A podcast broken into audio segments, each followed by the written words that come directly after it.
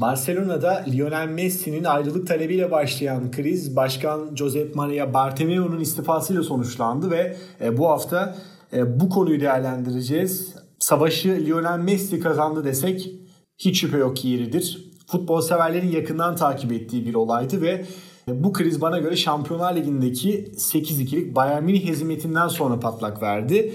Kamuoyuna yansıdı ve e, bu hafta dilim döndüğünce bunu konuşmaya çalışacağız. Kısa bir hatırlatma geçmek gerekirse Messi Bartomeu'yu topa tutmuştu adeta o maçtan sonra ve kulüpten ayrılmak istediğini açıklamıştı. Bartomeu ise bu isteğe olumsuz yaklaşmıştı ve e, Messi'nin gitmesi durumunda 700 milyon euroluk serbest kalma bedelini ödemesi gerektiğini ifade etmişti. Olaylar silsilesi biraz böyle gelişti ama sonrasında Bartomeu'nun kulüpten ayrılığına kadar bu iş gitti. Evet savaşın kazananı şüphesiz Messi oldu. Ama e, başkanın istifasında da kulüp seçim komitesinin yönetim kurulu hakkında yasal işlem başlatma baskılarının da sonuç verdiğini, e, bu olayın da etkisinin çok büyük olduğunu belirtelim. Buradan çıkacak olan sonuç Messi'nin tabii ki de Barcelona'da çok büyük bir gücü var. Bunu öngörebiliyoruz ama bunun dışında Bartomeu'nun da camiada çok istenmediğini belirtelim. Yanılmıyorsam 2014 yılından bu yana e, kulübü yönetiyordu Bartomeu ve e, yaptığı işlerle yönetsel başarısızlıklarıyla da biraz e, camianda tepkisini çekiyordu açıkçası. Peki istifa ile beraber Messi cephesinde her şey yolunda mı? Biraz buraya da irdelemek gerekiyor. Çünkü istifa geldi. E, Messi kendisine geldi. Barcelona'da her şey güllük gülistanlık şeklinde bir durum yok. Messi hala mutsuz ve bunu saha içindeki ruh haliyle bile bana göre belli ediyor. Örnek vermek gerekirse mesela Barcelona geçen hafta Alaves'le 10 kişi kalan Alaves'le berabere kaldı. Takıldılar ama oradaki takım birlikteliği benim açımdan ciddi bir SOS uyandırdı. Ee, ve şu anda bu dönem hala devam ediyor. Bunun sorunlarından bir tanesi de bana göre Messi.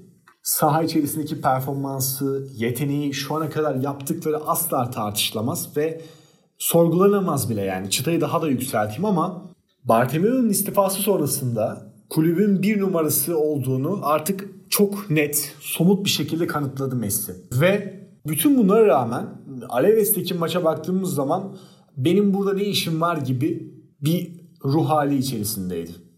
Messi sahadaki ve kulübedeki 23 oyuncunun lideri. Bu tartışmasız bir gerçek ve bütün oyuncuların, bütün takımın hatta Kuma'nın bile onun gözünün içine baktığı bir ortamda Messi'nin kaba tabirle beni bir salın gibi takılması da bana göre büyük bir sorumsuzluk örneği. ee, ve böyle bir takımdan da büyük başarılar beklemek e, çok gerçekçi, mantıklı gelmiyor. Evet geçtiğimiz günlerde Juventus'u Torino'da yendiler ama orada da şans faktörünün biraz yanlarında olduğunu belirtelim. Ve tabii ki de Cristiano Ronaldo'nun yokluğu da Juventus için büyük bir handikap. Gerçi Juventus da en az Barcelona kadar kötü bir takım. Devler Ligi seviyesi için söylüyorum bunu. E, Pirlo da orada tutturamadı. E, Ronaldo'nun boşluğunda da Juventus galibiyeti unutmuştu ama bu haftaki Spezia maçında Ronaldo oyuna girdi ve maçı kopardı. Konumuza gelecek olursak e, Messi olayına dönersek de artık iş bana göre şu noktaya geldi. Messi istemeden de olsa Barcelona'ya zarar veriyor.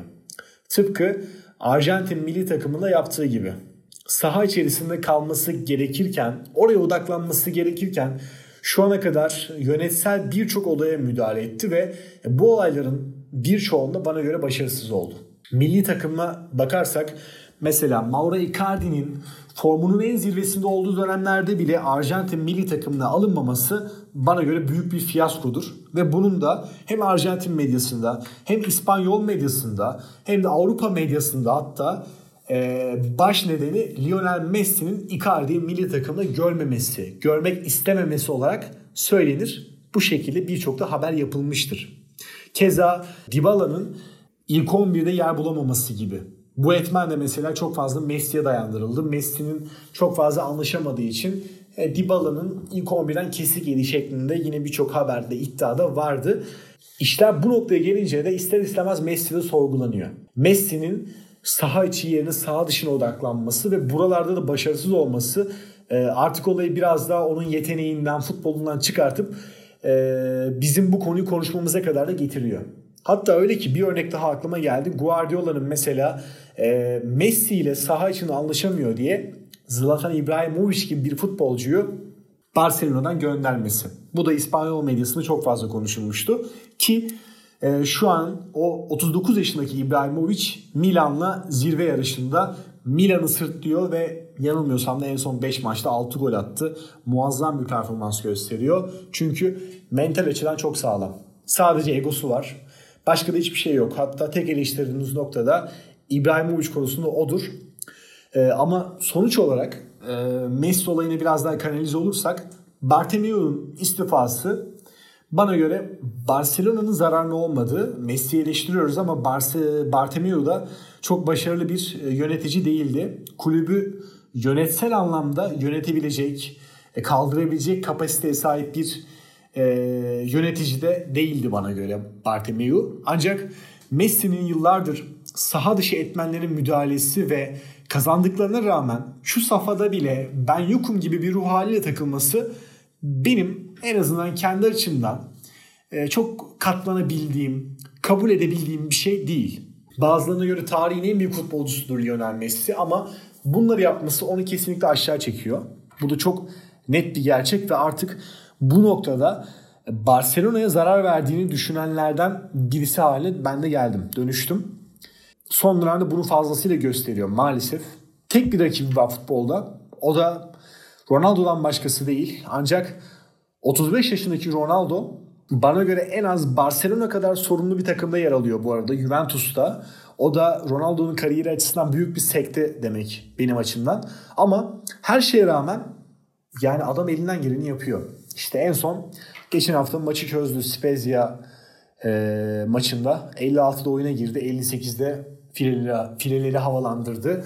Messi ise bu sezon penaltı dışında e, bir golü yok. Bunu da belirtelim. E, ama bir taraf öyle yapıyor, bir taraf böyle yapıyor ve e, maalesef üzücü.